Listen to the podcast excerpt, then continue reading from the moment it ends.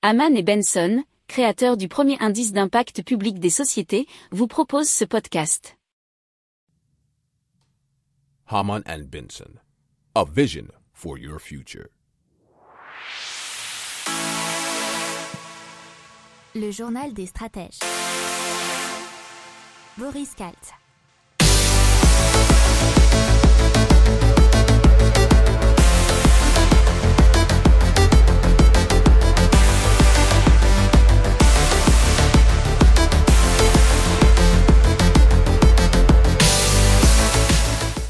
Bonjour à tous et bienvenue dans le journal des stratèges consacré aujourd'hui à l'impact écologie. Et donc qu'est-ce qu'on va vous dire aujourd'hui dans ce journal? On va vous parler de l'Europe qui veut lutter contre la déforestation importée. Vous parler aussi euh, de Monitor, c'est une solution intelligente pour la détection de fuites et donc limiter la consommation d'eau. Et on vous parler de façade mangeuse de CO2 vous écoutez le journal des stratèges numéro 170 et ça commence, eh bien, tout de suite. Haman and Benson, a vision for your future. Le journal des stratèges. Et donc on commence tout de suite avec l'Europe qui veut lutter contre la déforestation importée, puisqu'il faut savoir que le consommateur n'est pas toujours conscient, mais par ses importations, l'Union européenne est responsable de 10% du déboisement mondial. C'était dans un article de franceinfo.fr. C'est ce qu'on appelle la déforestation importée. Et à elle seule, la déforestation tropicale représente entre 10 et 12% des émissions de CO2 dues aux activités humaines. Alors la Commission européenne donc a réagi et compte limiter le phénomène en demandant aux entreprises européennes de s'assurer que les matières premières qu'elles importent ont été produites sans destruction forestière.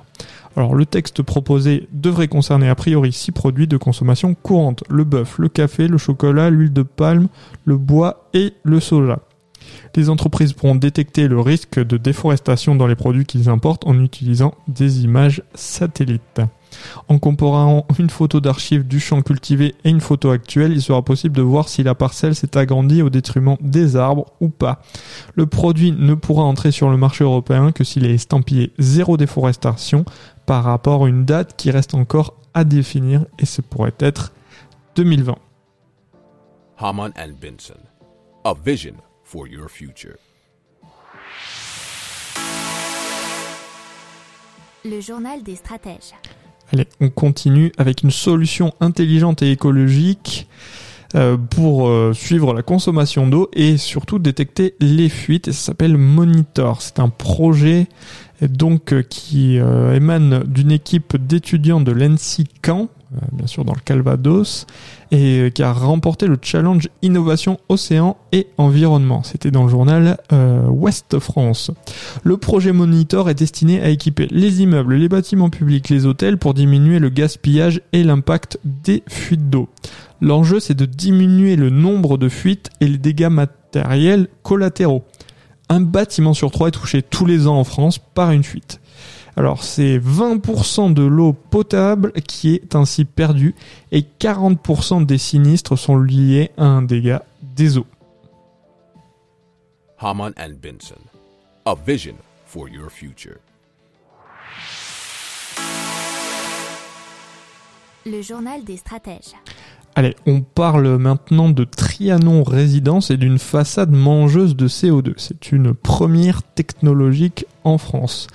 Alors comment ça fonctionne? Puisque en, effet il y a euh, des photocatalyseurs qui se trouvent dans les briques. Ces briques réagissent ainsi à la lumière et déclenchent un processus d'oxydation euh, permettant d'absorber les substances polluantes. C'est ce qui est expliqué dans le journal Le Parisien par euh, bien le PDG de la société. Euh, sachant que la résidence est située sur une avenue passante, cette façade lutte bien sûr contre la pollution automobile. Mais à quel niveau? Elle a la capacité d'avaler l'équivalent des rejets de CO2 de 20 voitures par an, ce qui est pas mal. Le coût d'une façade dépolluante euh, comme celle qui est décrite, c'est de 100 000 euros pour un bâtiment qui coûte 6,5 millions d'euros.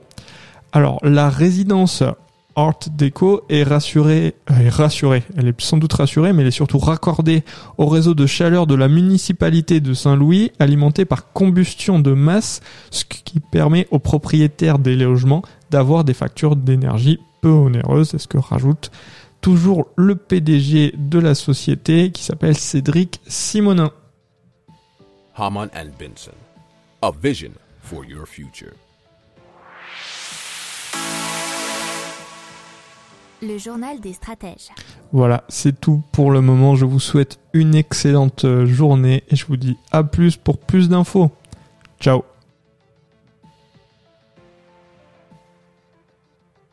Pour approfondir ces sujets, abonnez-vous à la newsletter de Haman et Benson et écoutez nos autres podcasts que vous retrouverez dans les notes de l'émission ou sur notre site internet.